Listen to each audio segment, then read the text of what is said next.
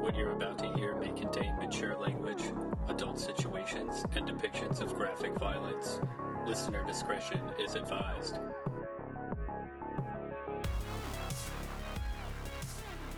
Well, all right, guys, welcome back to the Trash Heap, uh, the podcast that goes sets out to prove there are no garbage movies, just garbage opinions. I'm Elliot Greenman, and I'm joined by my co-host Keith Vance. Keith, how you doing today? Hey, I'm doing great. By the way, Excellent. that that meal that you cooked last night looked incredible. If you guys Oh, want to see yeah.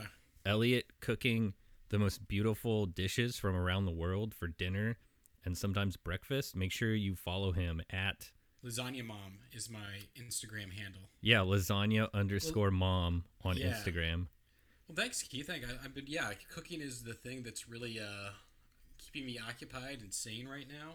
Besides watching movies and talking to you.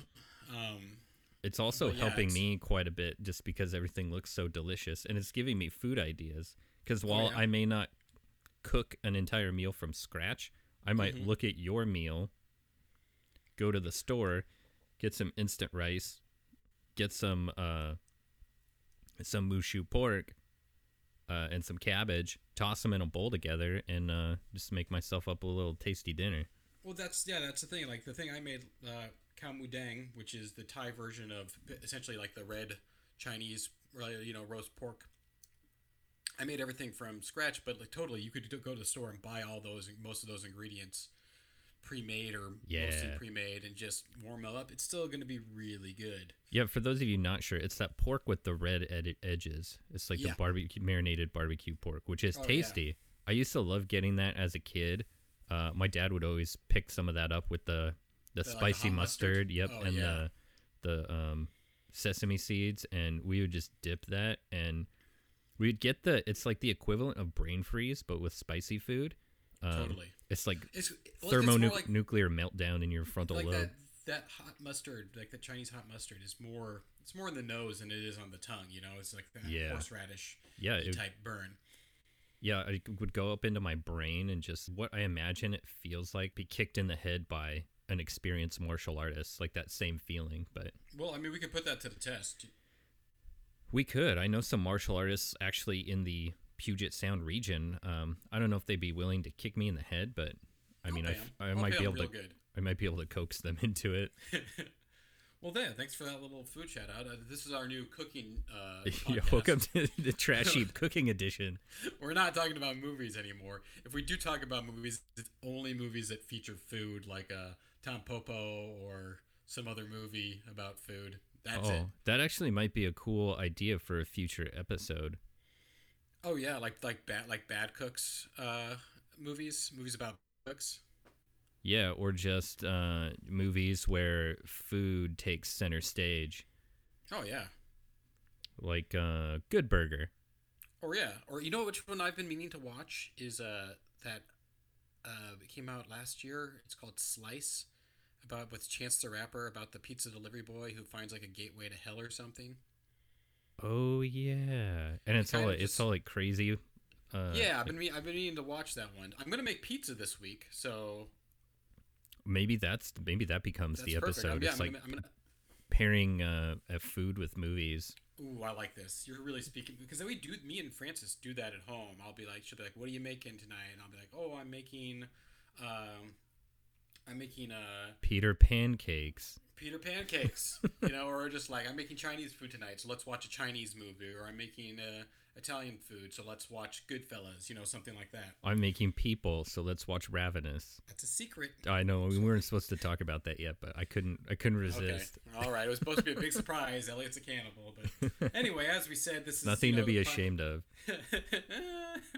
this is the podcast where we want to prove that the, the only only the opinions are garbage, the movies aren't garbage, and that goes for our opinions too. Because if you listen to this, we got some pretty awful, you know, uh, movie reviewer opinions, probably worse than most uh, most people's. Yeah, So if I you listen clear- to if you listen to the last episode about Bright, um, it was one bad take after another, and just us completely missing the point. So I, I also like how like we, uh, we went to talk about how Was actually pretty good, and it just sounds like we completely ripped that movie apart.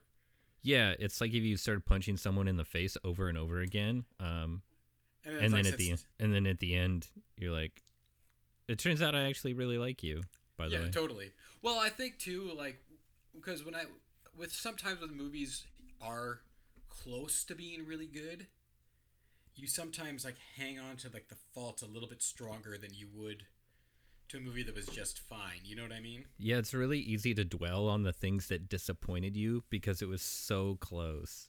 It's Yeah. like it's like I mean, if if you want to equate it to like um, sports fans, right? They always focus on, oh, you know, the kicker missed that field goal. If only they had they'd made that kick, we would have won. Or you know, Right. if only they had scored 15 points in the second half, we could have, you know, pulled out the victory. Yeah, like totally forgetting the fact that they got to the World Cup or something. Yeah, fail, failing at the highest possible level is Right. still pretty good.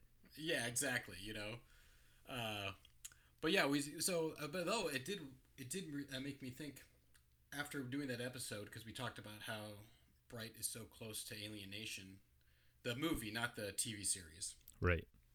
I went back and rewatched Alien Nation, which I hadn't seen in probably a few years, and man, that is a good movie. You have it on a double feature with It's uh it's Alien Nation. I have a disc that's like a double disc, Alien Nation and Enemy Mine. that's incredible. They don't Oh, they don't great. make stuff like that anymore. No, That's the uh, the old Walmart special. oh yeah, totally. But yeah, Alien Nation's uh, incredible. Like if uh, if you haven't seen that, definitely check it out. Yeah, yeah, I think maybe the the ending gets a little enters into kind of like generic territory, like by the, by the numbers. But I know which is not necessarily a bad thing. It's just kind of like No, the fun part is getting there. yeah, it's like it's it's uh it's it that is kind of separates it from the rest of the movie because the rest of the movie is just so like unique and weird, particularly for that time. You know. There's quite a few of those wild buddy cop movies from the 80s, like Dead Oh, Heat, yeah. you know, where it's a cop and a dead cop, or Right. Yeah. Or Um, like the hidden, yeah, The Hidden. which is like the the cop, uh, two human cops, but one of the human cops is possessed by an alien or something. Yeah, by like an alien like slug or a space ghost or something, Something like, like that. that, yeah. yeah. Yeah, it was a rowdy time for movies. It's pretty Totally. cool. Did they Well, really continue that into the 90s? I'm trying to think if there's any really Um, good. Actually, Dead Heat might be from the early I think 90s. that no, that's the '80s for Right. sure. Um, I don't, not that I can really think of. Yeah, because it started to get really serious in the 90s. It was like Lethal Weapon and movies like that where, you know, it was the veteran cop Yeah. and then the, the rookie cop on the edge. Yeah, more of that style, like or like the rookie with a uh, Clint Eastwood. and Oh, Charlie Sheen. Yeah. Which that might have been like '89, but like same. He was that was definitely the style that permeated into the '90s in terms of like cop movies or something, or just the more just like corrupt cops stuff, like uh, Yeah. gang related with uh, Jim Belushi and uh, Tupac Shakur, Yeah, or uh, Colors. with, Colors, uh, yeah. Sean Penn and Robert Duvall. Yeah, Bob Duvall. Love him. Love Bob Yeah. Duvall. I love calling actors by their uh by a more casual name too, as if we're on a person to person like Yeah. chummy chummy Yeah, like- relationship. Oh, let, let me introduce you to my friend Tommy Hanks. yeah. oh, Tommy. Yeah. uh, well, before we get into the meat of our episode today, our before I'll, we'll talk about what it's about today. But is there anything you've seen in the past week since we've uh, since the last time we did a show that is kind of fun that you might want to plug or give a recommendation on some streaming service that you've seen? Uh, you know, I watched Hereditary for the Oh, I- second time Second time since seeing it in the theater. Mm-hmm. and that was such a tremendous movie going experience. Like i have a real fondness for that that night just because it's one of those movies that's very quiet and sparse and just has a lot of open moments where there's no dialogue or a ton of you know musical score to speak of. And so it's easy for you know a rowdy movie going audience to fill in that space with wisecracks and you know nonsense. And to the audience's credit, they were very respectful or even, you know, kind of enraptured by this movie or captivated, if you will. And so they they kept quiet, especially during the the kind of family, you know, tense moments of dialogue and things like that. And so it was a real like nail biting, like intense experience. And uh I just want to thank that audience for that that night because you know, say compared to when I saw Cabin Fever or Freddy versus Jason, you know, those crowds were it was like a rock concert. Everyone's Well, those know, are the type of movies too that like you know are supposed to elicit like cheers and boos and wild screams. You know. Yeah, exactly. So, but yeah, Hereditary was uh, tremendous, and even though I wasn't quite as blown away by the ending as as other folks, maybe, um, I still really enjoyed it, and I think it's something special.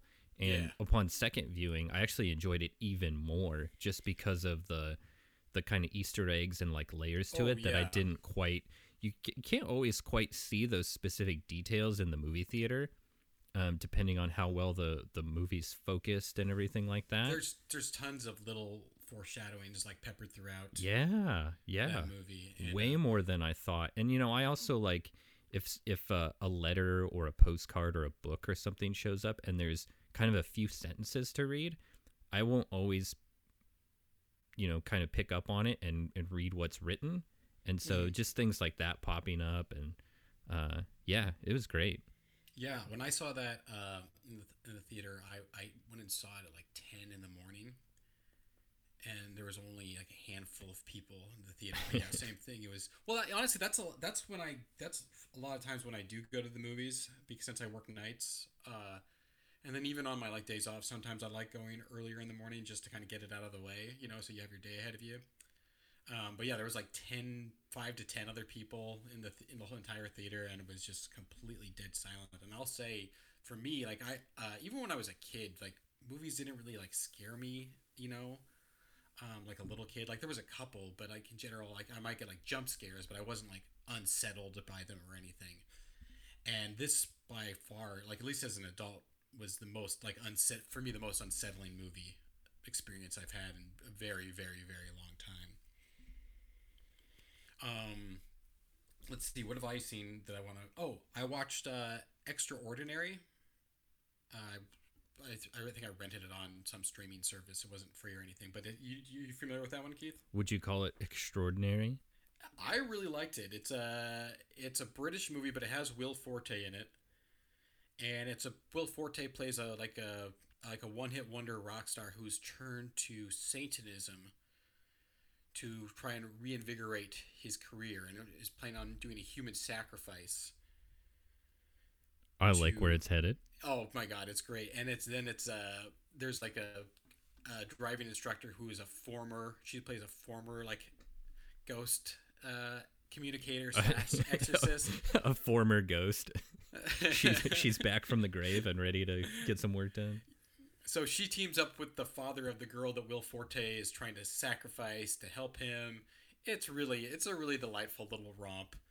Uh, I really like Will Forte. I think he's one of the best comedic actors working right now. And also, if you've seen movies like Nebraska, he has a lot of dramatic chops as well. So I would really recommend that one. Um, also on Netflix, I watched In the Shadow of the Moon. Is that a Um, documentary or is that a It's a no. It's a it's sounds like a documentary? It does sound like it like it like it would be like a about this you know space race or something. But no, it's about uh, it's a it's a real like narrative movie. It's from uh, Jim Mickle, the director of Stake Land and We Are What We Are, and it uh, has what's that guy's name? We were actually talking about him last week. The guy from The Predator, uh, Boyd something like Boyd Halbrook or Holbrook. He's in it. He's the main character. It's not a great movie, but I will say like it starts out really like just it's kind of a hoot. It kind of reminds me of you know some of the like, more out there '80s movies. It actually it, is a movie that spans like 40 years or something, so it starts in the late '80s, and it uh, it, it reminds you of like well we just mentioned, The Hidden, something like that, or some of maybe some of John Carpenter's like more out there stuff, like Prince of Darkness. And it starts out like really fun, but it does take a radical nosedive, particularly towards like maybe the last 30 minutes where it thinks it's getting really deep and important. And it's just kind of like, no, you're just like a dumb sci fi horror movie. But I would say give it a watch anyway because it's enjoyable. It has some tremendous. When we're talking about movies about food, the opening few opening scenes has some great looking greasy food in it. Bokeem Woodbine uh, plays a supporting role. Oh, he's awesome. You know, he when he was like starting out in the 90s, I wasn't a fan of his, but he has turned into such a great character actor. And I wish the whole movie was just about him, honestly. like if it was like about him, I would be like this is this is this is where it's at. But yeah, give it a watch. It's I mean it's on Netflix, so you don't have to pay for it or go out of your way. Um, but yeah, that's really. I mean, I've seen some other stuff. Uh, I've been watching a lot of uh, like kung fu movies on Amazon Prime right now. Oh, nice. There's a there's a ton on there, so I've been doing that. But other than that, you know, just kind of like rewatching old hits. But anyway, so yeah, let's run into what our episode is about. Keith, you want to say it or should I? Yeah, from what I can gather from your uh, your inane ramblings, is we're counting down uh, some top movies where characters absolutely unravel and uh, descend into madness. Yeah, it's like movies to lose your mind to, you know. So we're talking about stuff like The Machinist or Apocalypse Now, where like a character just you know slowly descends into madness, or even just movies that are just cr- maybe the characters don't go crazy, but they're just crazy themselves, like Haxan, you know, something like that. So it's we're gonna do our top five.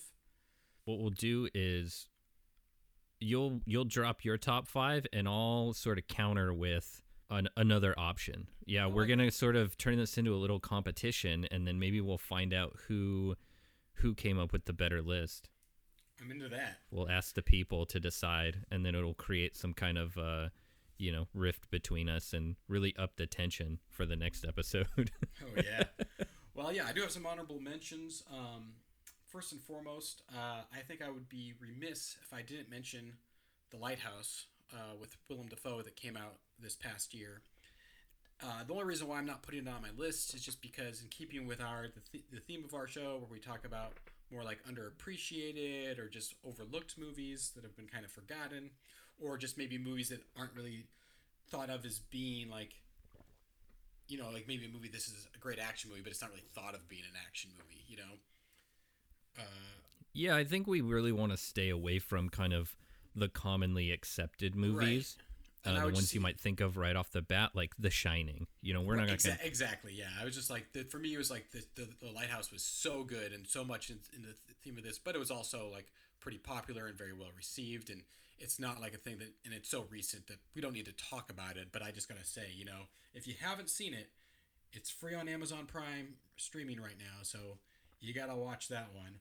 Uh, some other picks of mine for Yeah, I think The Lighthouse too. Before before you go on, oh yeah, sorry. The Lighthouse also was so blatantly presented as a descent into madness with these Right. two guys. I mean, that was Right. the whole hook. You know how how far are these guys gonna gonna drop, and you know what what is the extreme? Like what is the level of insanity they're going to reach?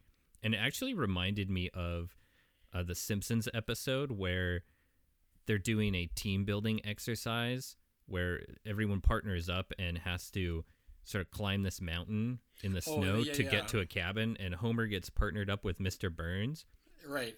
and they get there to the cabin so early they have enough time to go insane and build snowmen equivalents of themselves and Right. start hallucinating and uh, Yeah, yeah, yeah. it to me you know it it really resonated in that way so i still haven't Yes. seen it but i'm hoping uh, by the end you know we get to see a gang fight between uh, historical figures and uh, you know snowmen I'd say you're not. It's not that far off. tremendous no spoilers So you know spoilers, but yeah, that's a, that's a, that one's a real trip if you if you haven't seen it yet. I'd definitely go out and check it out. Uh, some ones I threw on my honorable mention list would be uh, I uh, like uh, Gozu, the Takashi Miike movie from the '90s about like very like very like it's a yakuza movie, but very David Lynchian kind of style. Uh, there's a woman who gives birth to a full-grown man, stuff like that.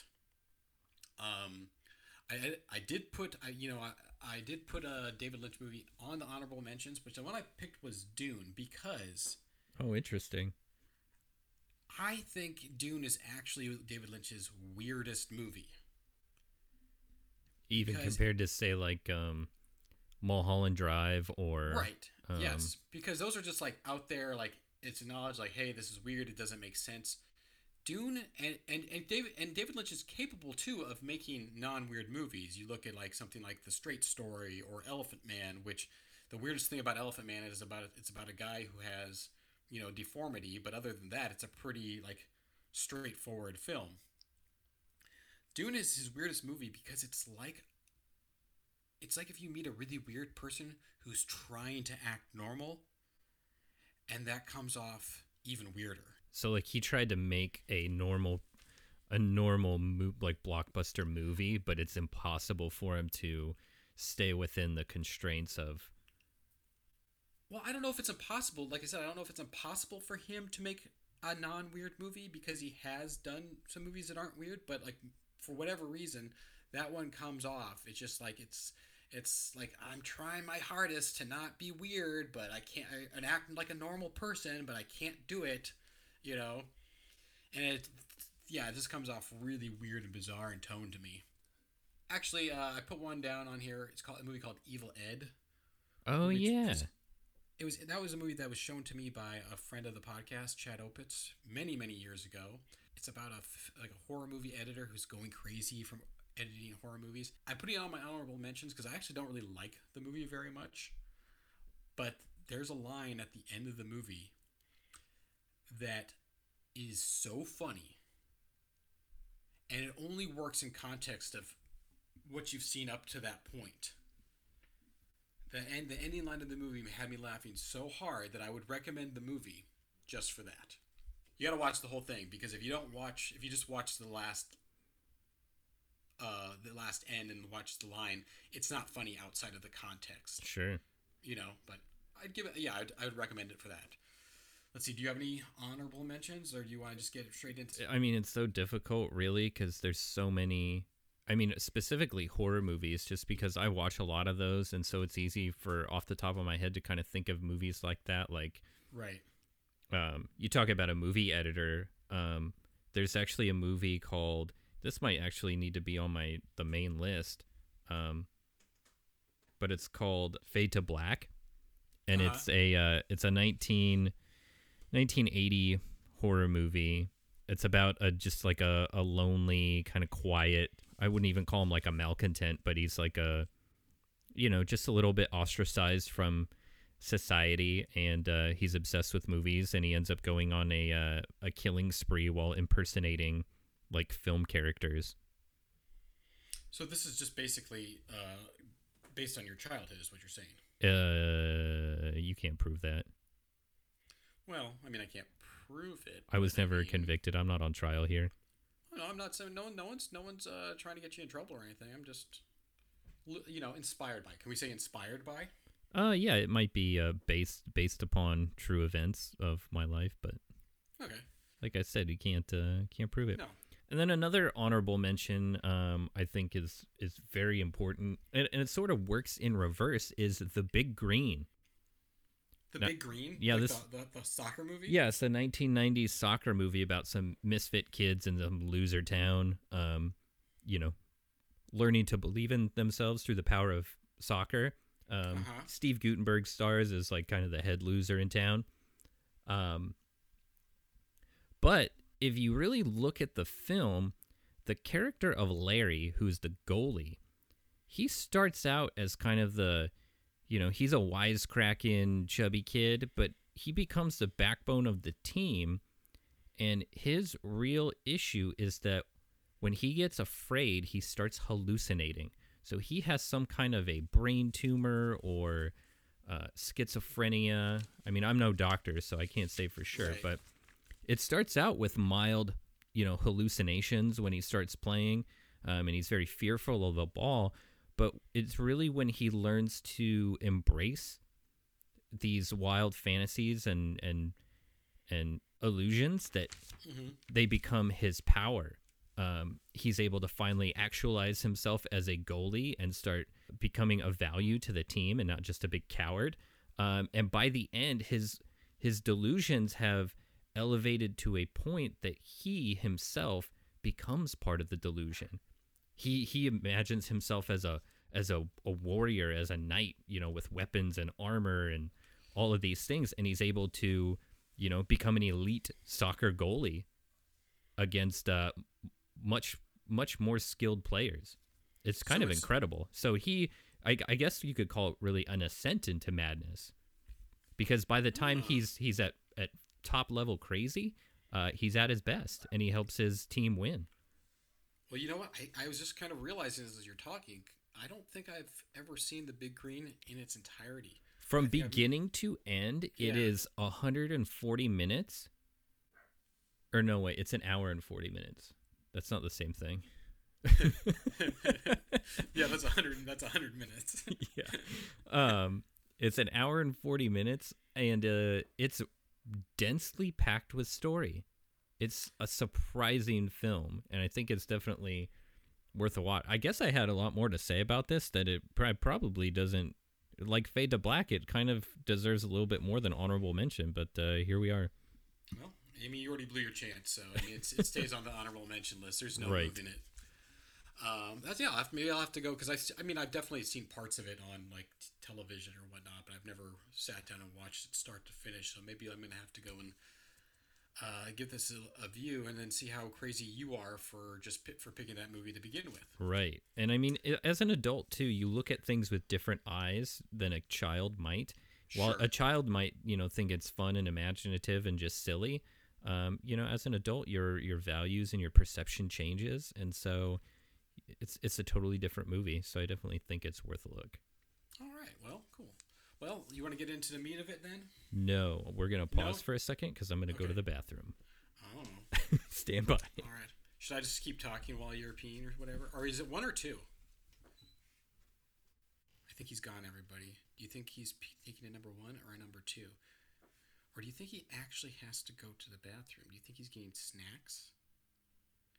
I know Keith pretty well, and I think there's a fair chance he's getting snacks, but if for some reason is embarrassed to say that, like there's a weird like mental thing where if he if he feels like if he tells you that he's eating snacks, that you're gonna want some of his snacks, even though you can't have them. I mean, like he's not gonna have to share them with you. I don't know. If he is going number one, I'm gonna venture to say that his urine is probably fairly discolored because he doesn't drink a lot of water. He drinks a lot of energy drinks, things like that. Mountain Dew, I think. Uh, Code Red. I don't know if he drinks the Code Red, but he doesn't drink water. He, if he does drink water, it's some sort of weird water with a funny name.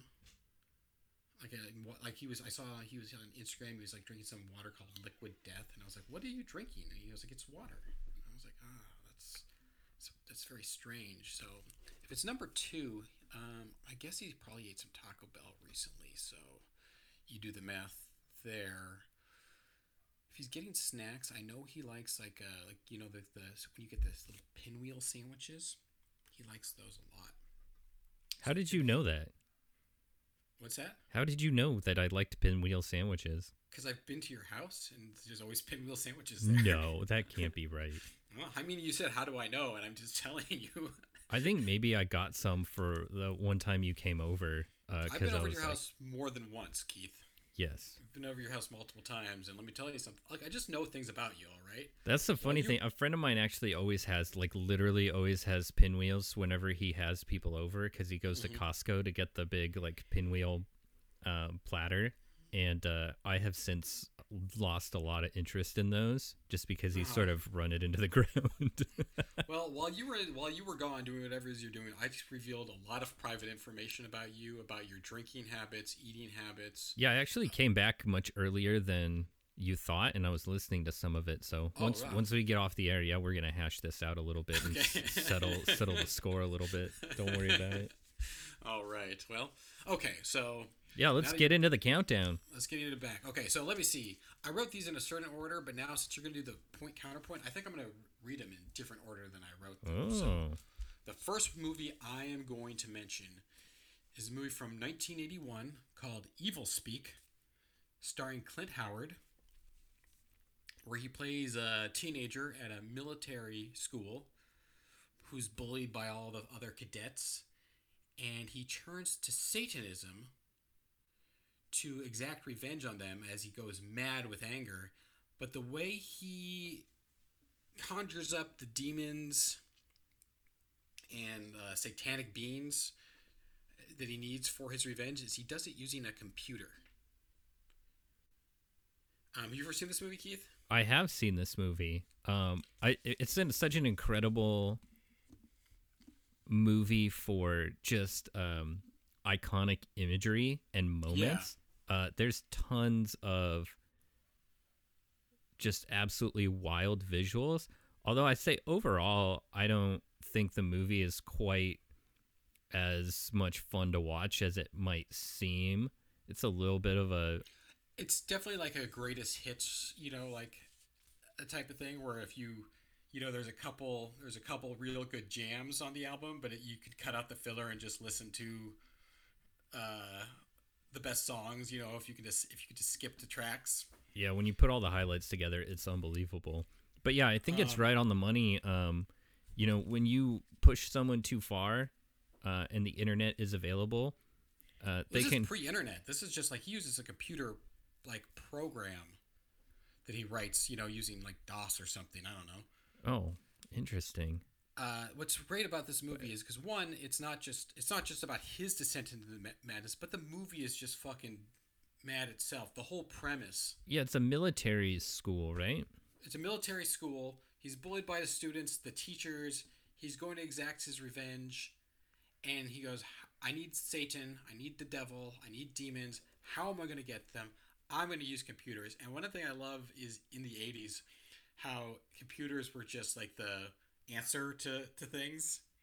You know, like you watch uh, horror and sci-fi movies from the 50s, and it's always radiation that's that's uh, caused the monster or done something, and then like in the 90s and early 2000s, it was things that were genetically modified, and now it's like nanotech. But in the 80s, it was computers. You know, like Oh yeah, like definitely. really Like weird science. weird science, or even like in really good movies like uh, Cronenberg's The Fly. You know, like uh, Seth Brundle is just asking his, his computer questions, and that's how he's like discovering science. He goes, "Hey, computer, what's this?" And the computer just tells him. Yeah. you know, I love, I love that stuff. Yeah, the computers are insanely smart, or like uh, war games and, and Right. movies of that type. It's like, oh, Or- computers make everything so simple that it's terrifyingly easy to engage in a thermonuclear uh, conflict with foreign countries. Or have you ever seen uh have you ever seen Remo Williams with a uh, Fred Ward Yes. and like uh how Wilford Brimley is like his boss who's basically on his computer all the time on essentially on the dark web before the internet even exists. Yeah, he's the- like the I'm getting information about terrorists on my computer and he's just like opening up word documents, you know. uh, so yeah, I picked that one for those reasons it's a big hoot, you know, for those key scenes. If if you're ever if you're watching it and like you said, if it is a little slow, you can just you could skip ahead a scene or two, and you're not and you're not missing much of the plot because you like if you just know that bullies, computers, Satan, that's all you need to know. And when you get to those moments where like the pentagram appears in like those that old like green computer screen font, it's beautiful. I might have some misgivings about it, but it's pretty much largely regarded as one of those unsung classics. Um, Mhm. I think any any horror fan worth their salt would do well to watch it annually. I mean, Clint Howard overall is kind of a national treasure. He Oh, really yeah. came out from under the shadow of his uh, much more talented and successful uh, cousin or brother. Or, Brother and father, both of them. wow, yeah, uh, Ron Howard. Ron Howard Um, and Rance Howard is the dad. Rance Howard. Rance Howard. That used to be such a popular name. It's crazy. Like if you read old books from like the 40s and 50s, like there's Uh-huh. always someone named Rance. oh yeah, and you know what else? Uh, well, you get to see Clint Howard's butt in this movie too. So you know, Oh, that's a hot commo- that's a hot commodity right there. Anytime I can see the partial nudity, um, I'm excited. Oh yeah. Uh, often a question I have when someone you know someone sends me a text saying like, "Oh, I just watched this movie. You should check it out." And I go, "Does anyone hang dong in it?" And if the answer is no, uh, I might still watch it, but it's definitely on the back. Gets put on the back. yeah, it's a much list. lower priority. You know, it's like I, I you know, it's, it's not jumping to my number one or two spot. It's it's down at the bottom, and I'll you know might get to it eventually. But So he a bit- uses computers and the occult to get Mm-hmm. revenge. But so what? How? What is the his descent? Well, Like- first it just kind of just starts out like normal, like you know, getting mad, right? You know, like like you know, kids are picking on him. He gets mad, he gets hurt, and then he just kind of snaps one day. He snaps. You know, he's like he, you know, he could just go on like a stabbing spree. That would be a much more, um, you know, Right, or set the Reason- building on fire, or right. You know, throw the a normal, live grenade into the armory or something like that. the normal type of things you would expect from a, you know someone push their edge in these situations. But you know, he he's just a little bit more creative. You know, uh, he was you know new to computers were kind of a newer thing in the early '80s, and he just kind of wanted to make the most of it. You know. He's just like, what are the practical uses for computers? You know, like the you couldn't really play games on them at that time, besides like, you know, the most basic of games, like something like Pong or something.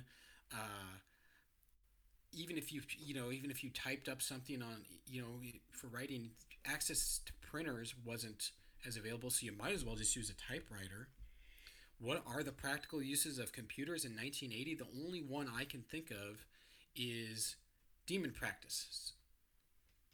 The, the occult satanic rituals. That's it. Unless you have a better idea.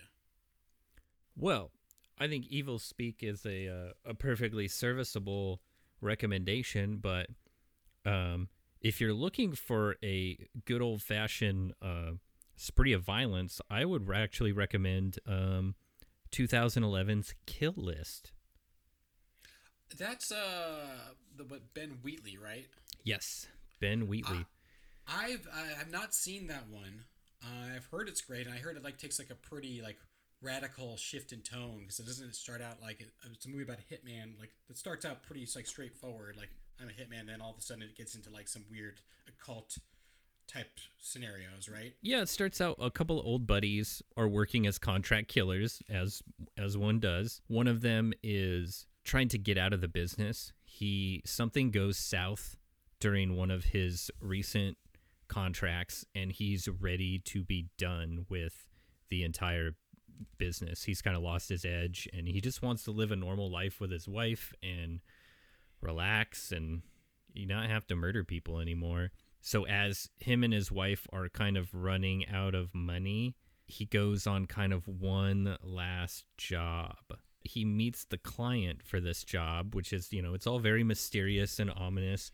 Um, and he gets a list of three people. And then, um, you know, he the the weird part is the employer actually ends up cutting his hand, and they both kind of sign the contract in blood. Ooh, Um, so you know, you kind of are on this journey of, oh, here's a you know, here's a pretty standard hitman movie. These guys are dirty, but this is all very real world. And then it it does take a strange turn once they sign the contract in blood, and as they begin to, you know, start moving through the targets, um, you know, the main character starts to become really unhinged and kind of lose control of himself uh, as they progress, and it just gets worse and worse.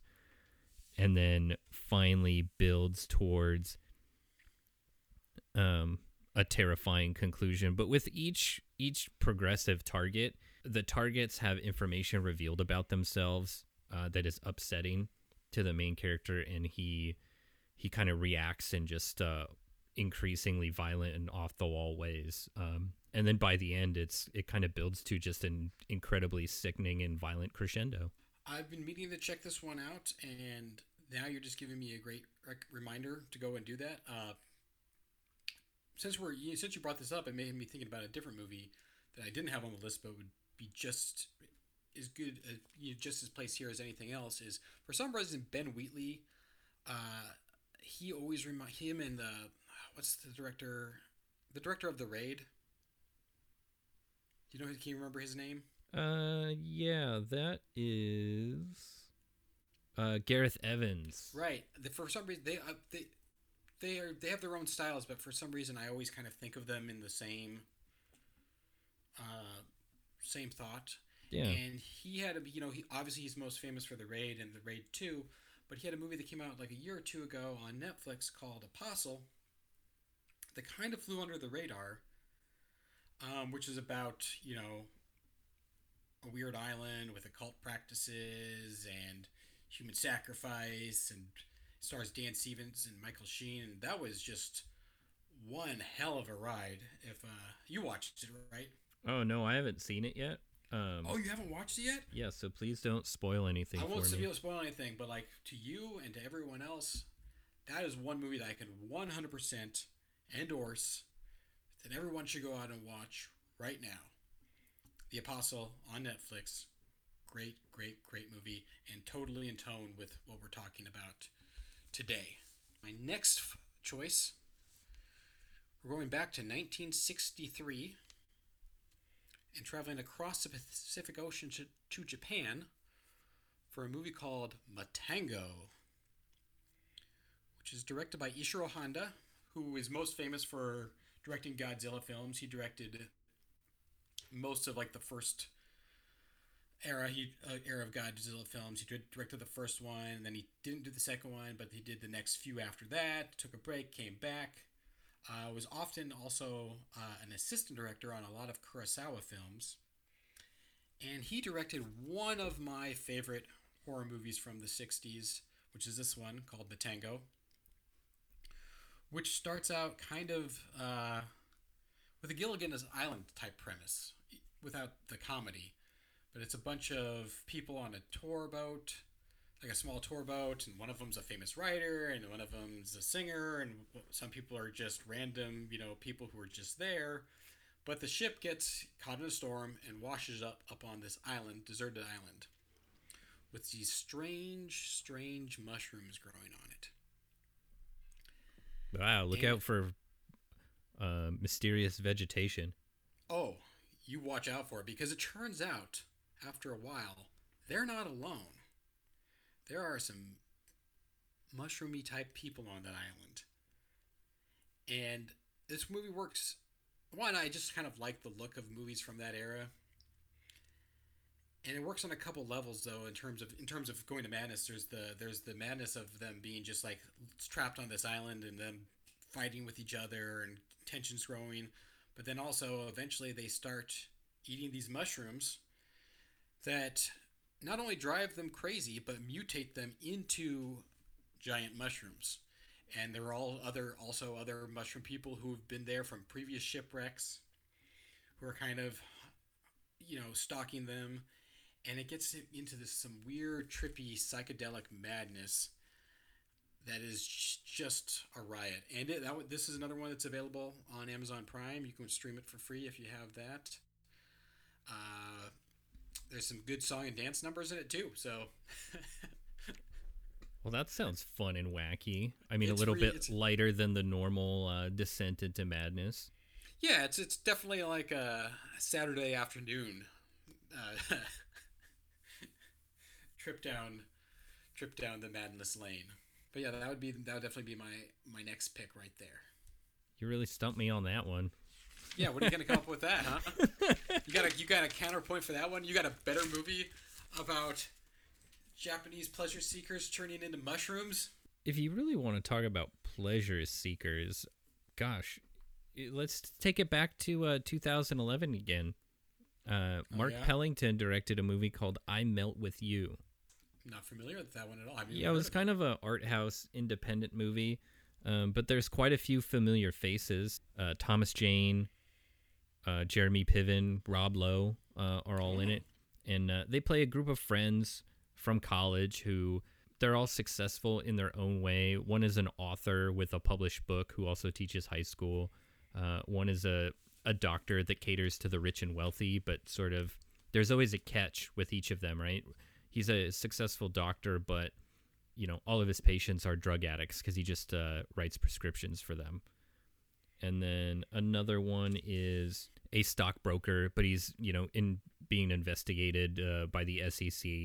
And then um, you know one uh, was in a very happy relationship, but he you know accidentally caused a fatal car accident that you know took his his partner and um, one of his relatives. And so everybody's kind of in a state of everything's good, but my life did not turn out the way I had hoped. And they all kind of have this nagging, kind of haunting monkey on their back in various ways. And so they meet up for uh, for a, a week of partying at this mansion in Big Sur, California. Um, there's like a you know small beach town nearby.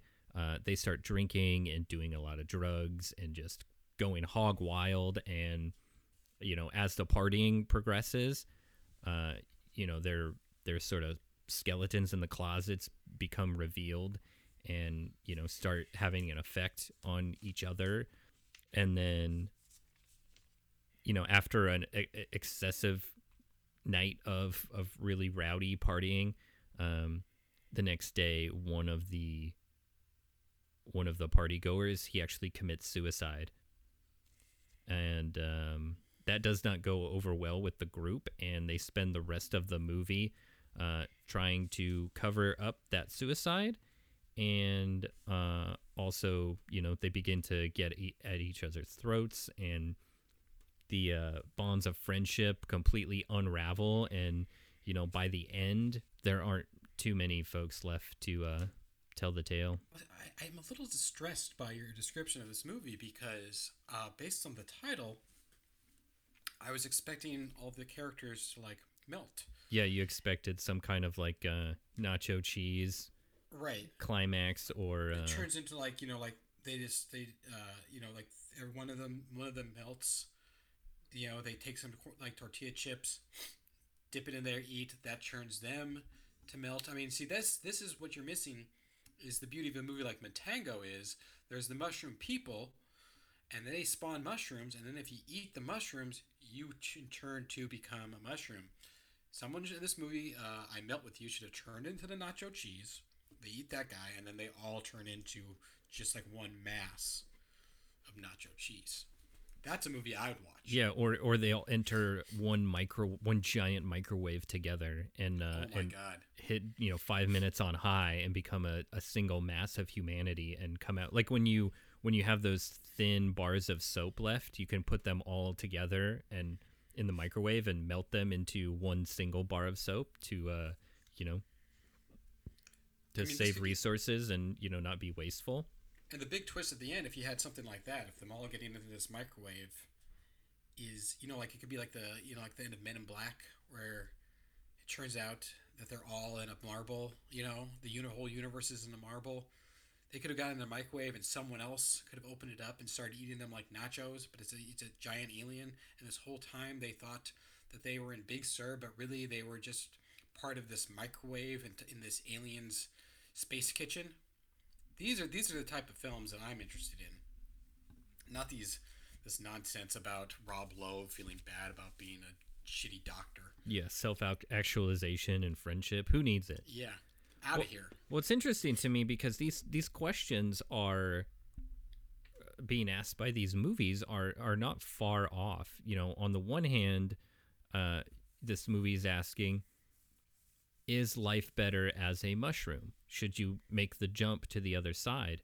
And um, I melt with you is asking, is the dead better? Should you not be alive Huh. in order to alleviate the suffering of existence? Well, it's perhaps both I've- very existential films. Maybe they have more in common than I thought. And let me tell you something from Matango, every person who turns into a mushroom is always like to the other person, like, come join us, come be a mushroom. It's fucking awesome. And they're like, no, no, no, I don't want to be a mushroom. But no one has regrets about being turned into a mushroom. So maybe the real message we should be taking away here is that if a mushroom talks to you, you do what the mushroom says. I mean, why wouldn't you? I I would nine times out of ten I would trust a fungus if it if it offered me some kind of proposition. Well, I mean, honestly, before before this movie came out, I probably wouldn't, or be, I mean, before I saw the movie, I probably wouldn't have trusted the mushroom, but now I definitely would. I learned my lesson. It's a powerful lesson indeed. All right, moving along. Next movie. Well, so initially when I was going to make my list, I was I wanted to do something like have them madness movies by genre. You know, like here's a mo- horror movie about someone going into madness, and here's a kids movie, and here's a western, and that didn't really work out. But I was able to maintain and have a children's movie on here, initially I thought about picking the peanut butter solution. Are you familiar with that movie? I'm familiar with this solution. Yes.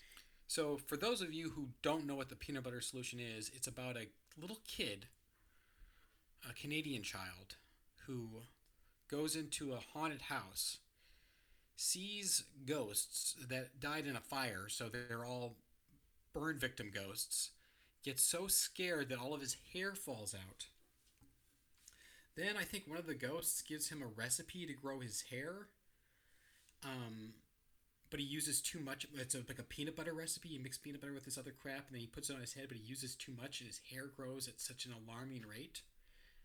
And then he gets kidnapped by an artist named the Signor, who uses his hair to make paintbrushes that he can paint pictures that he can step into the pictures. Um, the reason why, and it is definitely one mad, mad movie. The reason why I didn't pick it on here is because I can't actually recommend it as a movie to watch and enjoy. It's more of just like a bizarrety of why you might want to check it out, but it's not really like pleasurable to watch it. So I did find to think of another movie though. Going, for, going even further back in time to 1953, The 5,000 Fingers of Dr. T. Do you know this one? I've never heard of this movie. So this movie was written. The screenplay was written by Dr. Seuss. It's a live action movie, and it's about a young boy who travels to a magical magical kingdom with his plumber, his family plumber, to rescue child prisoners from a tyrannical piano teacher who has a bunch of children in a dungeon playing thousands of pianos all day, every day. And eventually they'll write the great greatest symphony of all time. Something like that. Um, the way, the best way I could describe this movie is you, you remember that movie Whiplash that came out a few years ago? Yes. About the extra mean jazz teacher. It's like that. It is about an it. extra mean jazz teacher. That's it. it's like it's like that with a 1950s combined with a 1950s acid trip. And if you ever wondered what a 1950s acid trip looked like, because you know you always see what acid trips in movies, they always look like they always have like a 60s, 1960s kind of aesthetic. This is what a 1950s acid trip looks like, and It sounds very wholesome and educational, but it's just on such a grand scale that it's upsetting. it's really weird. I mean, like you know, remember when the Grinch, like the Jim Carrey Grinch movie came out, and it got all this praise for like translating the visual look of Dr. Seuss to the screen. If Nope. that's true, how come nobody liked Cat in the Hat with Mike Myers? I don't know. Or wait, was that Cat in the Hat? Yeah, I didn't. I don't know. Yeah, that movie's wild. I watched that in a bar once, and uh, Oh yeah, I've it never was seen it. surreal. But the move, the movie that actually 100% does translate Dr. Seuss's drawings world to the screen perfectly is this one, and the results are not wholesome. The live action translation is creepy, weird, and unsettling, but also slightly delightful. So So there's an element of whimsy to it. Right. If you have ch- if you have children, if any of our listeners have children out there, and you want to trick them into watching something a little bit more intense, you know, like oh hey, you want to watch this kids movie, but really you're trying to try to play a prank on them. This is the movie for that. It's a lot of fun. I, I'd have to recommend it. I mean, that's tremendous. You're coming coming to your at bat here with uh, a lot of really interesting movies and a lot of movies I've never seen. And sometimes I marvel at the sheer volume of movies that you've consumed and remember because I feel like I have a a finite amount of memory. Um, there's kind of the long term movies that made an impact on me as a kid, but then Uh huh. since then there's a just a finite amount of shelf space in my brain for uh, a lot of movies especially since i stopped purchasing movies uh, years and years ago. Um, so now it's like oh if it uh, if it doesn't make a strong impact on me it'll kind of just disappear and fade into nothing. But you seemingly have this ability to just conjure and catalog and and and recall all of these incredible entries. I remember the same thing happened when we did our underrated horror countdown. You had some really cool uh, picks from kind of the first half of the the 20th century. Oh, thank you. Yeah, you're a real connoisseur. well, you know there, used- uh, there used to be a time when this is all, literally all I ever did. Like my movie consumption, and sadly, is not what it used to be. Um, But you still Every- watch a movie almost every day. well, I mean, I mean, well, that well, one, it used to be like three movies a day, and uh, I used to have a lot more patience too. I like I would not shut off bad movies hardly ever. right. I was just like, like okay, I'm in, I'm in this for the long haul. And now I'm just like, I'll shut off a movie pretty quickly most of the time now. Um, but I mean, I've been doing a lot of catch up since we've been, you know, at home during this pandemic. But honestly, uh, it nowadays, if I don't see a movie in the theater, my likelihood to eventually see it drops significantly, even if it's a movie I really want to see Oh. um, if yeah, if I don't see, if I don't go to the theater, if it, it'll just end up on like some, like you know, my queue list on like Netflix or Hulu or whatever, and it will sit there for a very, very, very long time, and that list just gets bigger and bigger and bigger. So yeah, I, it is kind of fun that I've been able to catch up a little bit lately, but yeah, I definitely not definitely don't have the consumption I used to have, which would li- like I said, it would literally be like I'd go to the video store or the library and come home with like 12 VHS tapes, watch them all in a few days, and then go back and do it again, you know? I didn't have a lot of friends. I can't imagine why. It's strange to think about that too, because you're one of the people I know as someone who knows a lot of people, and um,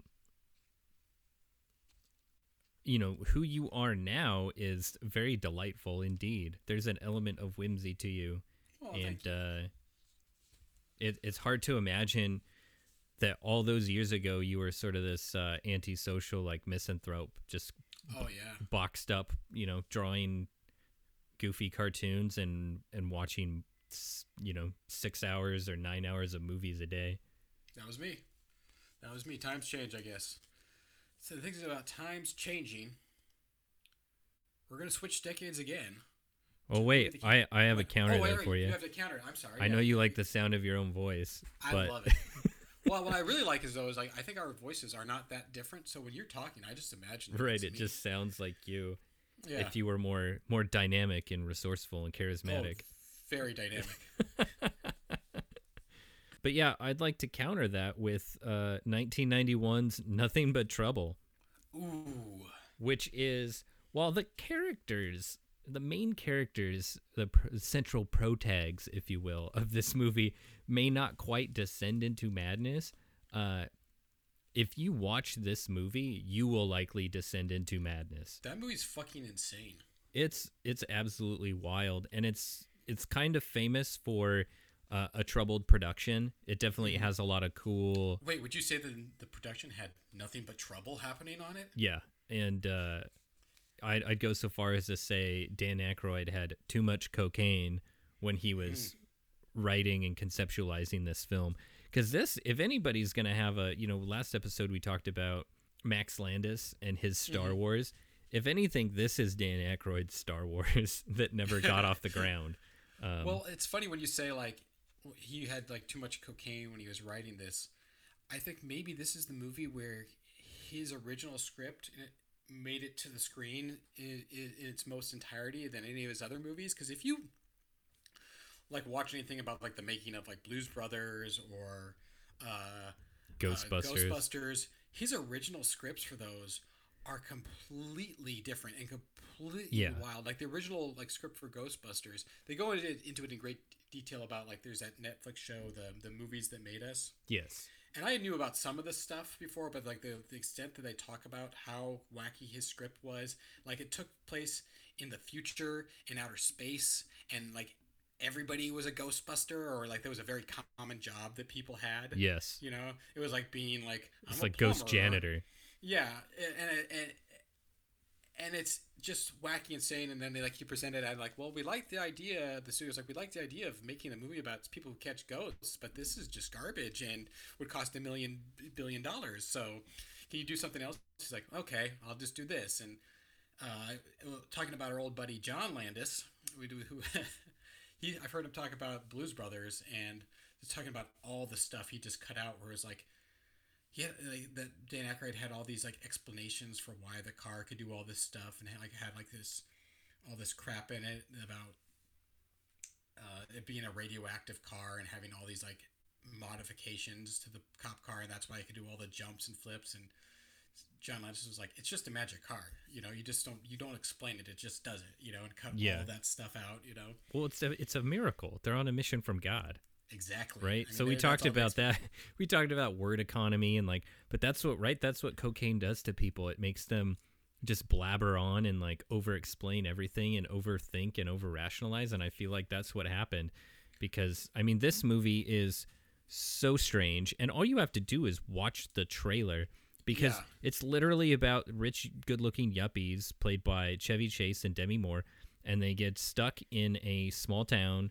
Um, it unfolds really like Texas Chainsaw Massacre and Texas Chainsaw Massacre 2, where people get stuck in a small town and this increasingly upsetting cast of absolute mutants who resemble characters from like Dick Tracy and Freaked Yeah, and like well- every terrifying like like monster movie you've ever seen.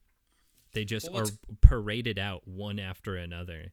What's crazy about this movie is it's not just that the that the that they're all these weird monsters. It's just that the rest of the movie is, doesn't have that you tone. It's like it's set in the real world, but then all of a sudden there's gigantic, like uh, Like pig creatures. de- de- deformed like yeah twin babies that are just people in gigantic rubber suits, Yeah. and it, it just it, it, like it looks so out of place from the rest of the sh- movie. It's just out of it just come when I when I when these things start showing up, it's so out of the blue and so tonally different that it is like mentally upsetting. One one of the one of the main characters is a roller coaster. Oh yeah. Like one of the villains of the movie is a roller coaster. oh man. I- Is it sentient? Is it not? That's anybody's guess. It's truly, it's really an incredible movie. So the, these two folks, they get held hostage in this, you know, weird, you know, redneck town with all these mutants. There's an insane 107 year old judge. With a penis for a nose. Yeah. Uh, Digital Underground makes a cameo. You know, Tupac Shakur is also in this movie inexplicably. Um, but yeah, the the judge ends up, you know, like murdering people on the the roller coaster, which is nicknamed Mr. Bone Stripper. Jesus Christ. No, eventually, um, the main characters end up getting back to New York and inform the police of what's going on. But there's like a conspiracy that the the city, New York City police, are in league with this small small town redneck. Um, and uh, you know the I'm gonna reveal the twist ending because it's so hilarious. The, it turns out the judge ends up deciding to move his family to New York City, and Chevy Chase uh, just like flips out and loses his mind. well, that's a, that, that's just a classic move right it's there. It's incredible. It's you you owe it to yourself to watch Nothing But Trouble at least once in your life. Um, you can either thank me by mailing me a, a wonderful card, or you can uh, you show up to my front door and you know slug me in the in the face. But so, so do you think maybe this is a prequel to the other Ch- uh, uh, Dan Aykroyd movie Neighbors, where he moves Dan Aykroyd moves in next door to John Belushi in the city, and just drives him nuts? yeah, it could be be could be in the same universe. Um, I think it's recast uh, John Belushi's character with Chevy Chase since John Belushi had died of drugs. oh that's fascinating. Out of some kind of uh, maybe guilt. Yeah. Boy, we're just gonna make uh, enemies left and right here. It's it started with uh, uh, Whit Hertford, and now it's Max Landis and John Landis, and now we're moving on to uh, Dan Aykroyd and the Belushi family. Well, you know what? Bring it on, guys. yeah, We haven't had a we haven't had a good old fashioned grudge match on this show in a while, so if you guys want to come on and duke it out, we're here. We're waiting. yeah, we're not as afraid of these Hollywood bigwigs. Nah. wait, wait. Here's my favorite part. Here's my favorite part. The story was developed after a screening of the 1987 film Hellraiser that producer Robert K. Weiss attended with Dan and Peter Aykroyd. Wow. Weiss had a fractured rib and suggested the three attend a film to take his mind off the injury, and that it couldn't be a comedy because it hurt him to laugh, which is why the Aykroyd brothers chose a horror film. Once the movie started and the three saw the audience laughing at the film, Weiss suggested that they make a horror comedy together since audiences wanted to laugh and be scared at the same time. Peter Aykroyd related an event in which Dan had been pulled over for speeding in upstate New York and was taken to the justice of the peace to stand trial in what Dan referred to as a quote kangaroo court. And after he was fined $50, the justice of the peace invited Dan to stay for tea, and he ended up staying there for four hours. so, based on that alone, the origin of Nothing But Trouble, it is a must watch. And now I'm disappointed I didn't put this closer to number one, but honestly, like I think, uh, I think uh, uh, this is giving me a new appreciation for the movie, and I kind of want to go back and watch it again. yeah, if there's I a mean, I probably haven't, I haven't probably haven't seen it since like mid '90s. I'm hoping that there's some kind of uh, you know, like top shelf Blu-ray release that has some like a behind the scenes uh, Oh, yeah. documentary. I know that one of the like Variety or one of those kind of entertainment trade magazines put out a like an oral history um kind of a thing like a, a really like seven page article or something like that that's pretty good i'm gonna hunt that down and i'll try to uh, uh share that or post that somewhere so everyone can read it uh, but i Oh, remember nice. checking that out and it was really good Yeah, I want to. I definitely would like, like to take a peek at that. All right. Well, next up, like I said, we're going back to 1987 to a movie that takes place hundreds of years before that in ancient China, and that movie is called Chinese Ghost Story. Directed by, I hope I'm saying his name right, Siu-tung Ching and this came out in the 80s in that era where uh, the you know in the 80s in in, in, in uh, China and Hong Kong there were movies like they were like kind of like supernatural. Kung fu movies were very popular. Movies like uh, Zu Warriors from the Magic Mountain uh, movies that played a lot of gave a lot of influence to Big Trouble in Little China. Uh, and this is this is one I don't have a ton to say about this one, other than there's just a couple moments that definitely make it a worthy contender for this list. it's just a very surreal movie like even if you just watch any clips or the trailer like it's got has some incredible images and the way it's shot and filmed was like really way ahead of its time Oh yeah, it's very it's a very good looking movie. It's a very good movie. I'm not. I mean, i when I say I don't have a ton to say about it, that doesn't have anything to do with its quality. It's a great movie. Uh, but it is the two- really a very visual movie Right, exactly. I mean, like there's two things to, to me that put this on the list is one, it's the main villain of this movie is a possessed demon tree with a gigantic tongue. And when I say gigantic tongue, I mean the tongue is hundreds of feet long.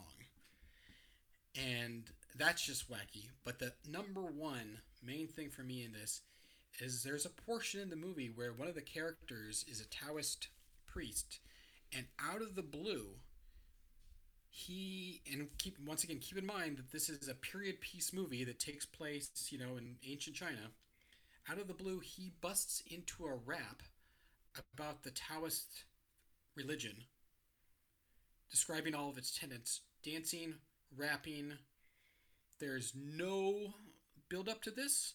The movie is not a musical in any other way and no other point does any character break out into song or dance. But all of a sudden he just does this rap raps over the movie continues on as normal with no and no one acts like this is weird or out of place. It's so crazy and unexpected. I mean i just ruined it for everybody but if you go into it like if you're just watching the movie you've never seen it and haven't heard this it's just com- mind-boggling. What what can you say about Chinese Ghost Story? I mean, I think a lot of people in kind of cult movie circles have have heard of it and know about it, but uh, yeah, I think you're right on the money. It's just a it's a, a feast to look at, and uh, you know, it's one of those movies too. You can watch you know, with the the subtitles on and follow the plot, or you can just turn that off and maybe put music to it and see how how that grabs you. Oh yeah, you know what's a movie that's great for that is uh, it's a movie called uh, uh, it's in it's an Italian movie, horror movie from the eighties, from the same director as like The Church and I can't remember his name at the moment. The Church and uh, Cemetery Man. It's a movie. It's called La Setta, but it's sometimes in America it's called The Devil's Daughter, and it's about like this woman who finds a hole to hell in her basement and a pelican comes out of it and the the pelican ha- like has sex with her and she gives birth to an egg that a demon hatches from we may have talked about this on the show before but it's not like an engaging movie narrative wise and i remember watching it and i did that same thing i turned the sound off and i started playing like black metal heavy metal music and the movie became 100% more engaging watching it that way than actually just trying to read the plot. And I would say the the plot of Chinese Ghost Story is great too, but like you just said, it's so visual you don't you could watch it without it. You got a counter? A counter pick, Keith? What's? What's going on? See, that's a tough one. That's uh I mean, I'm right right there with you. I think that's uh, I'm just like reeling cuz I'm remembering back all the kind of amazing Do you know what I you want to know what I Visuals think is from Chinese Ghost what's, Story. What's, what's really going on? As I think you're sitting there mowing down, chowing down on some uh, pinwheel sandwiches. No, there's no pinwheels. Does it sound like I'm chewing? Don't make me self-conscious. Oh, I mean, maybe you're just you know putting your hand over the mic temporarily, and you have to wait to finish. You have to wait to swallow before you can respond. I mean, there don't know. is a mute button, but I have been Well- this entire episode I've been thinking about Taco Bell though, unfortunately. well. Don't forget to mean- follow me on Instagram at Keith is a cult. Uh, if you want to see me eating Taco Bell, because I might start We'll definitely see it. start filming my weekly. I don't go to Taco Bell weekly, but maybe if it, I get enough people watching, then maybe I will. Maybe you get sponsored by Taco Bell. You become their new spokesman. Uh, yeah, a Taco Bell sponsorship would be tremendous. But what we're really looking for is uh, uh, uh Shudder, Shudder.com. Go there now to get your free 30 day trial and uh, stream all the your favorites from horror history of yesterday and today. Well, Keith, I was actually going to wait and save, save this as a surprise for the end of the show, but since you brought it up, I have been in contact with Shudder. They are sponsoring us, and they have given us a discount code That's not true. Do, don't go to shudder.com and try to use our, this for our listeners, and it's a very generous discount code. If you go to Shudder and enter the discount code the Trash Heap, you will get five years free of Shudder. So for all of our listeners, and and they also said they might have be it's a new they they've never introduced a discount code this massive before, so there might be some technical difficulties when you enter it. If uh, you do, they said just to email their customer support, mention the trash heap, tell them about the problems you're having, and they'll get it fixed straight away. Well, what's going to happen here is that we're going to get sued, and you're not going to get five years of Shudder and uh, say goodbye to the trash so then my counter here is um, it's actually a French movie from 2004 called Calvaire.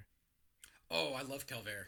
and it's uh which that means the ordeal or the struggle um and it's it's basically the story of a a young man a traveling singer who i believe he breaks down on the side of the road um in a kind of a mountainous rural area and he finds a very strange village and meets one oddball character after another and sees one upsetting event and image after another and it just intensifies until I, I, there, there's an ending here that you can't see coming and it, it's literally a man essentially breaking down mentally and emotionally until there's almost nothing left.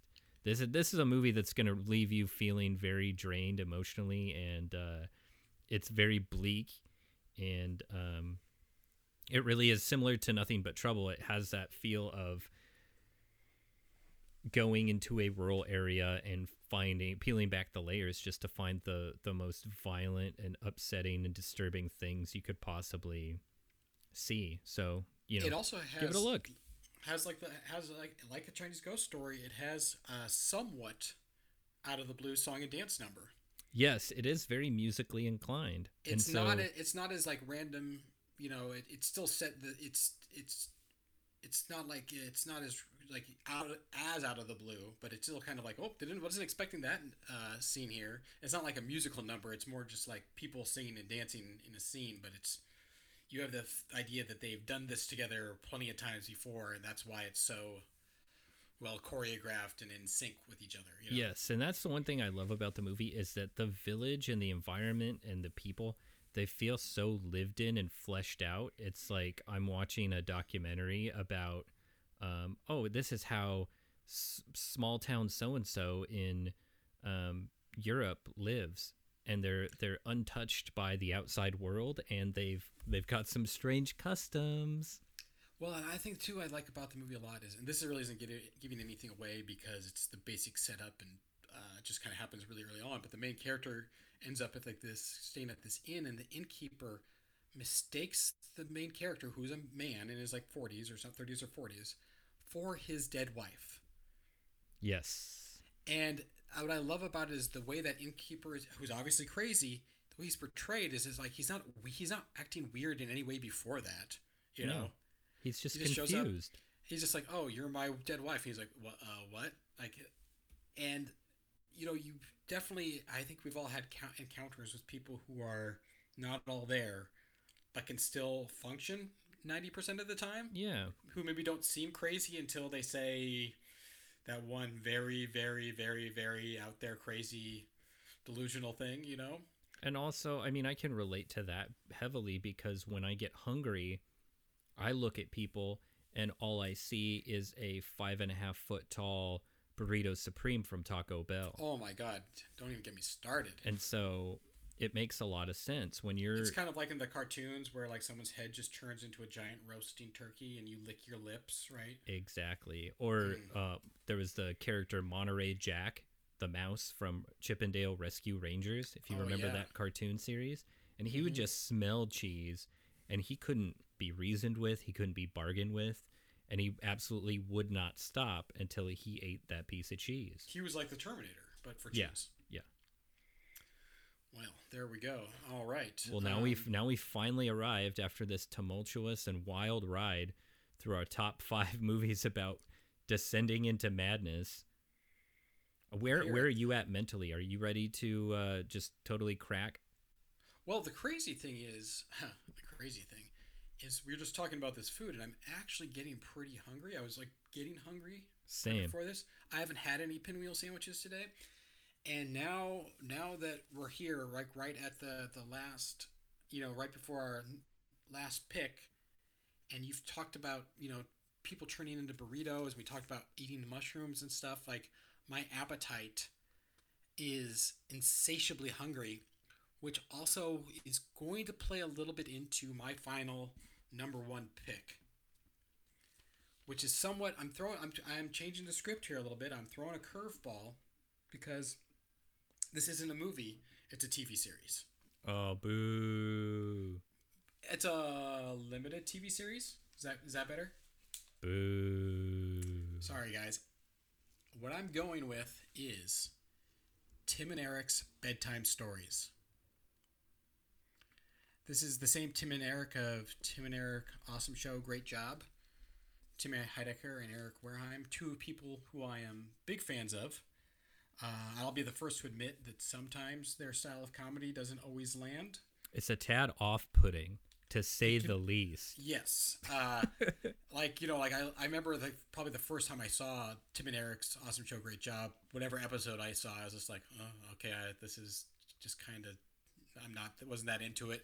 But then I saw more and I really enjoyed it. And I think sometimes they kind of get, you know, criticized for just being gross or, which they are, or just kind of weird for weird's sake or dumb for dumb's sake, which I don't actually think is what they're doing. You know, I think they're doing something a lot more difficult, which is making something smart that seems dumb or making something that seems solely just weird for no reason, but has some sort of you know satire, critique, or commentary. It's just like it's just not. Um, it's it seems obvious, but it's not obvious. And uh, like I said, it doesn't always land. They have a new show out called Beef House, which is kind of like a send up of like uh, Full House or Who's the Boss type shows. And the first episode I watched, and they're only like ten minute episodes. The first episode I watched, I was like, "Nah, this isn't this isn't one of your better efforts." But then I watched the second and third, and I, it got a lot better. So Tim, but t- uh, Tim and Eric's bedtime stories is kind of different from a lot of things that they've done. For for instance, like they're kind of known for like their lo-fi aesthetic, and this one has a much higher production value.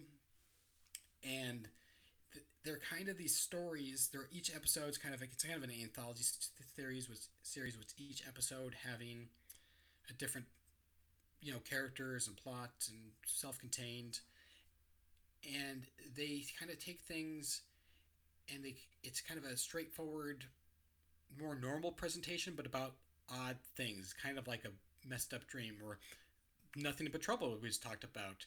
You know you start out with this pretty normal tone and then all of a sudden you have a character in a giant you know baby cost baby mutant baby costume and it doesn't really add up.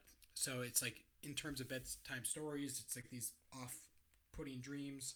The first season the second season is definitely the set better season. The, the first season has a couple highlight episodes though one of which uh, doesn't even have tim and eric in it, it co-stars or stars bob odenkirk and he plays uh, a doctor in a world that's it's routine for people to just get their toes removed and he's a toe removal doctor who's also obsessed with eating the toes so it's a the the thing the show is played completely straight, but it just has these very off-putting, unsettling, uncomfortable premises. You know. Well, what a coincidence! That sounds very uh, off-putting. Yeah, but I mean, like we're saying, that even, even I'm so hungry that those toes even sound good right now. Right. So to someone who is desperate for for creative input and entertainment and just uh, moving pictures, uh, this is right up their alley. Absolutely. And and for a seemingly normal person, whatever that that might mean, this is the perfect way to completely unravel your psyche into a, a bowl of uh, brain spaghetti. Oh, particularly the second season. The second season is I can't. It's. I honestly wish I hadn't picked this on the list because it's so hard to describe what's visually happening in the series. Because I said like I can just say like, oh, here's this weird scenario where it's played straightforward, but it the tone that's accomplished in this, it's like it's they're kind of shot. Some a lot of the episodes are kind of shot to imagine the way like an '80s like crime thriller, like cruising, you know, something like that would be filmed. Uh, and none of the characters like none of the characters are it's weird scenarios and weird characters, but it's all played straight, kind of like uh, what's that? Being John Malkovich, where like no one really reacts to the fact of how wacky this stuff is, you know. Well, you got a you got a counter one for that. You're gonna go with the show. Well, you know, actually, I decided to stick to, to the format and not uh, screw with the fans and the listeners. Hey, if we're going because, mad, if we're going crazy, anything goes, right? right, why not uh, an infomercial or a radio spot or A pic, uh, like a picture of a dog, just Yeah, a picture. yeah. You know, like you know, like a like a Polaroid picture of a dog. yeah, That's what, what, I, that's what driving me nuts right now. lost animal posters on a on a electrical pole to drive you absolutely insane. A collection of melted GI Joe action figures that will Yeah, just in set your mind afray. in in grotesque ways. Well, uh, my number one might be a bit of a surprise, but um, it's also a movie that I think a lot of people have already seen. It's uh, 1991's What About Bob? Heyo. So this is a hailed as a classic comedy starring Bill Murray and uh, Richard Dreyfuss, but uh, to that I would counter with this is not a comedy. This is not funny. This is not a joke. This is serious business. This is the story of a psychiatric patient and his psychologist, and the psychologist when hounded and stalked and pursued by this absolutely unhinged patient, is driven absolutely beyond the brink of madness. His career is destroyed, his family's destroyed. This this patient infiltrates every aspect of his life and absolutely burns it to the ground. And not even just figuratively, literally the character of Bob is responsible for driving his psychologist to murder. He attempts to murder his patient after being pushed beyond his limits. And by proxy, Bob is responsible for his house exploding and burning to the ground. He also marries his psychologist's sister, he befriends his young son and wife, and then he writes a book about their experience together and exploits that for financial gain. Well, and and by the end, the psychologist is a broken shell of a man. He's bitter, he's angry, and uh, he's lost everything. All because he was terrorized by whose patient who didn't understand the boundaries between doctor and patient. Uh, and you know, in just like in the bedtime stories, the way that this does connect is the way, the way in bedtime stories, like everyone, no one reacts to the strange things happening around them as if they are strange. They just take them at face value. Every character in What About Bob, except for Richard Dreyfuss, thinks that all the weird stuff that Bill Murray is doing is perfectly normal, and they can't understand why Richard Dreyfuss is distressed by this. They think it's normal that uh, this 45 year old, 50 year old man is best friends with their 12 year old son. Yeah, they're very weird. dismissive of all of his strange, unaccept, unacceptable behavior. Yeah, he just like, oh, this guy just showed up on our vacation, like invited He, himself. but that he that we don't followed them. followed them He like a stalker. Followed. It was not a coincidence. this He is this is followed this is them. the, this plot, the setup. If you just listen to the premise, this is the setup. The same setup as Cape Fear. Yeah, it's the only difference is that uh, Robert De Niro's Max Cady uh, was in prison and and Bob was not. He should have been.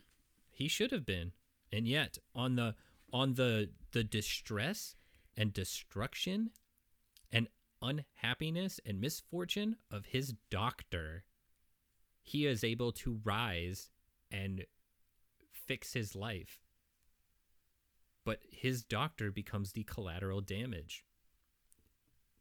It's absolutely maddening and it's it's also heartbreaking to watch Richard Dreyfuss's doctor character just spiral out of control and just reach new lows. It's heartbreaking by the end. I mean, also, I mean, Richard Dreyfuss's career spiral, spiral, spiraled out of control after this movie, falling into obscurity, having a few, making a few other like flops, then just kind of like drifting off.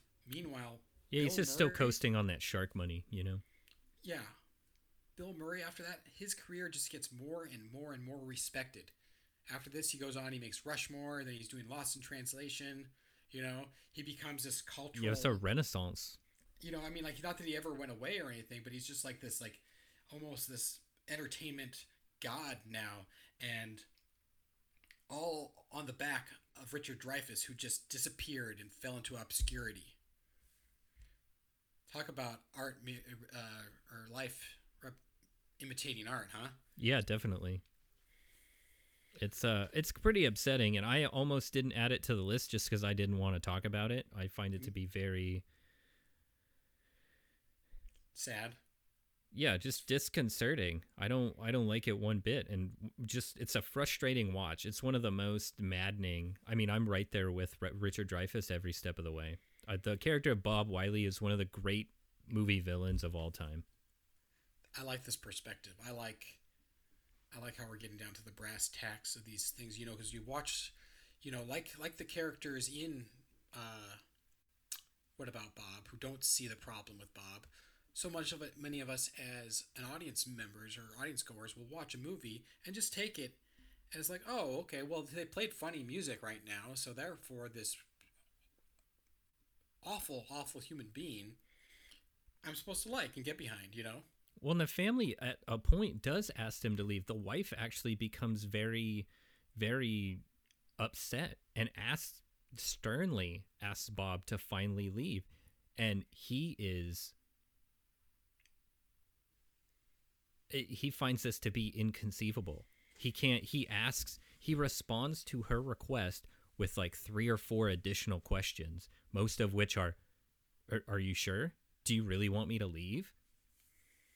And then he doesn't he doesn't actually leave. He walks away and then just ends up coming back. He's like Classic. a fungus. He's like your mushroom people. He just Whoa. you can't get rid of him. You can you can set him on fire. You can dissolve him in acid. You can bury him in the ground and salt the earth but he just keeps popping up. Essentially, what about Bob is the connective glue that ties all of these other movies about insanity or weirdness together. You know, it, he's the embodiment.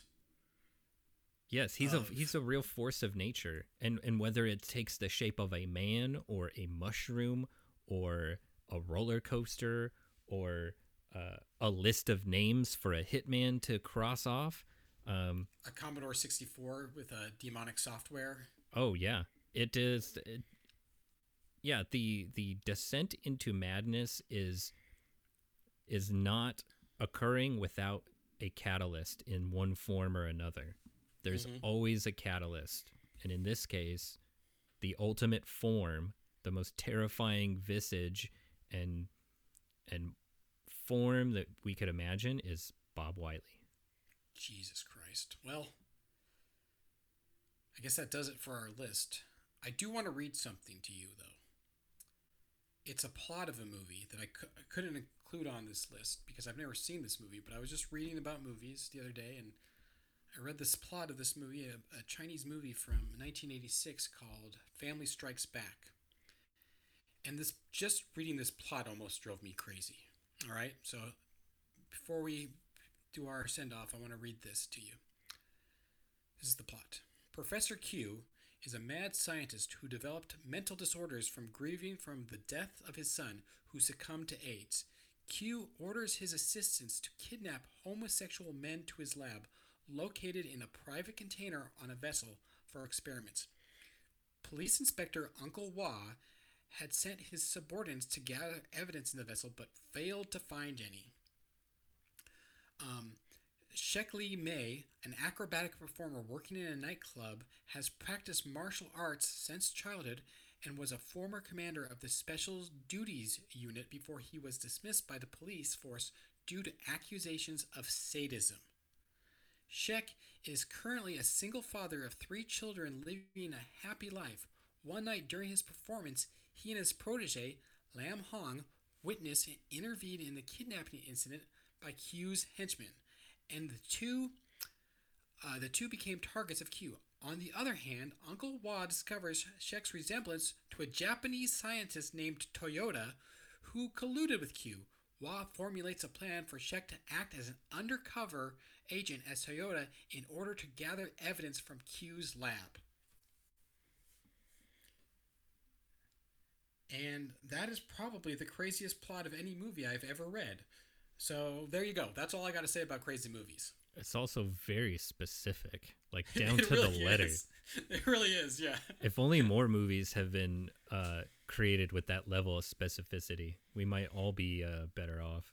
I agree. Well, like I said, that's all I got to say. I do want to do our normal thank yous to everybody.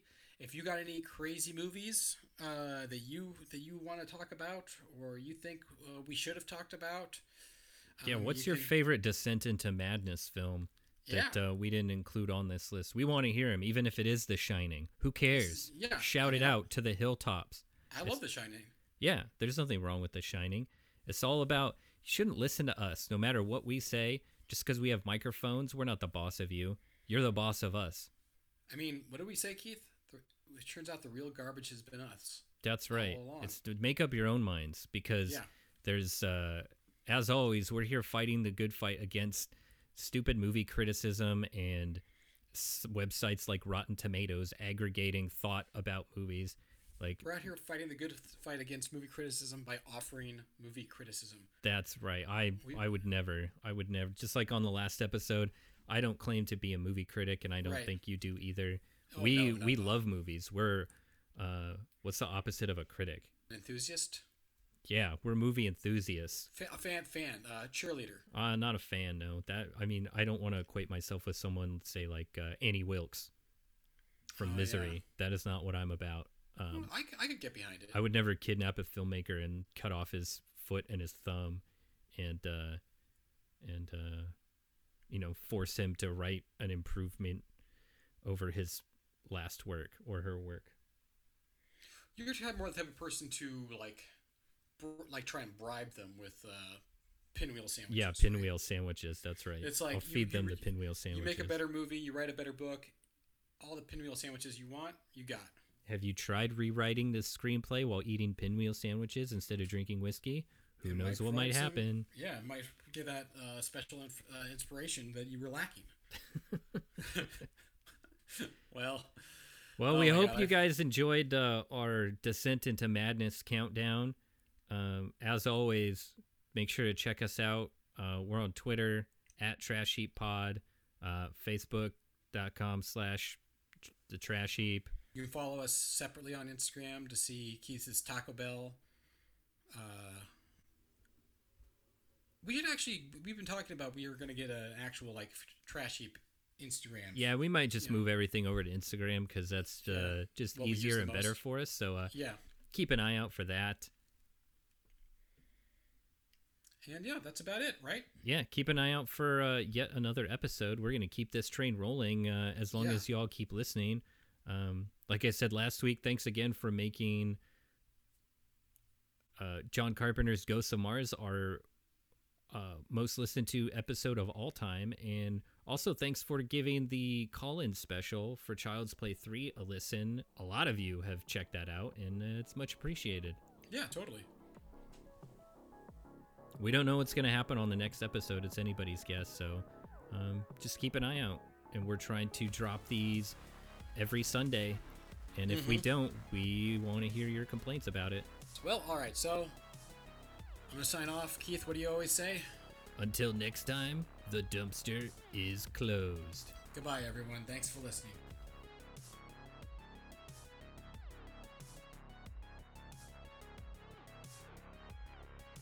Brave new world.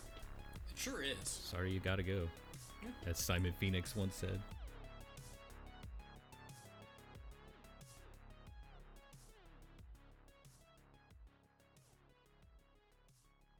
Oh, yes, the Criterion Collection next to the Schwarzenegger Library.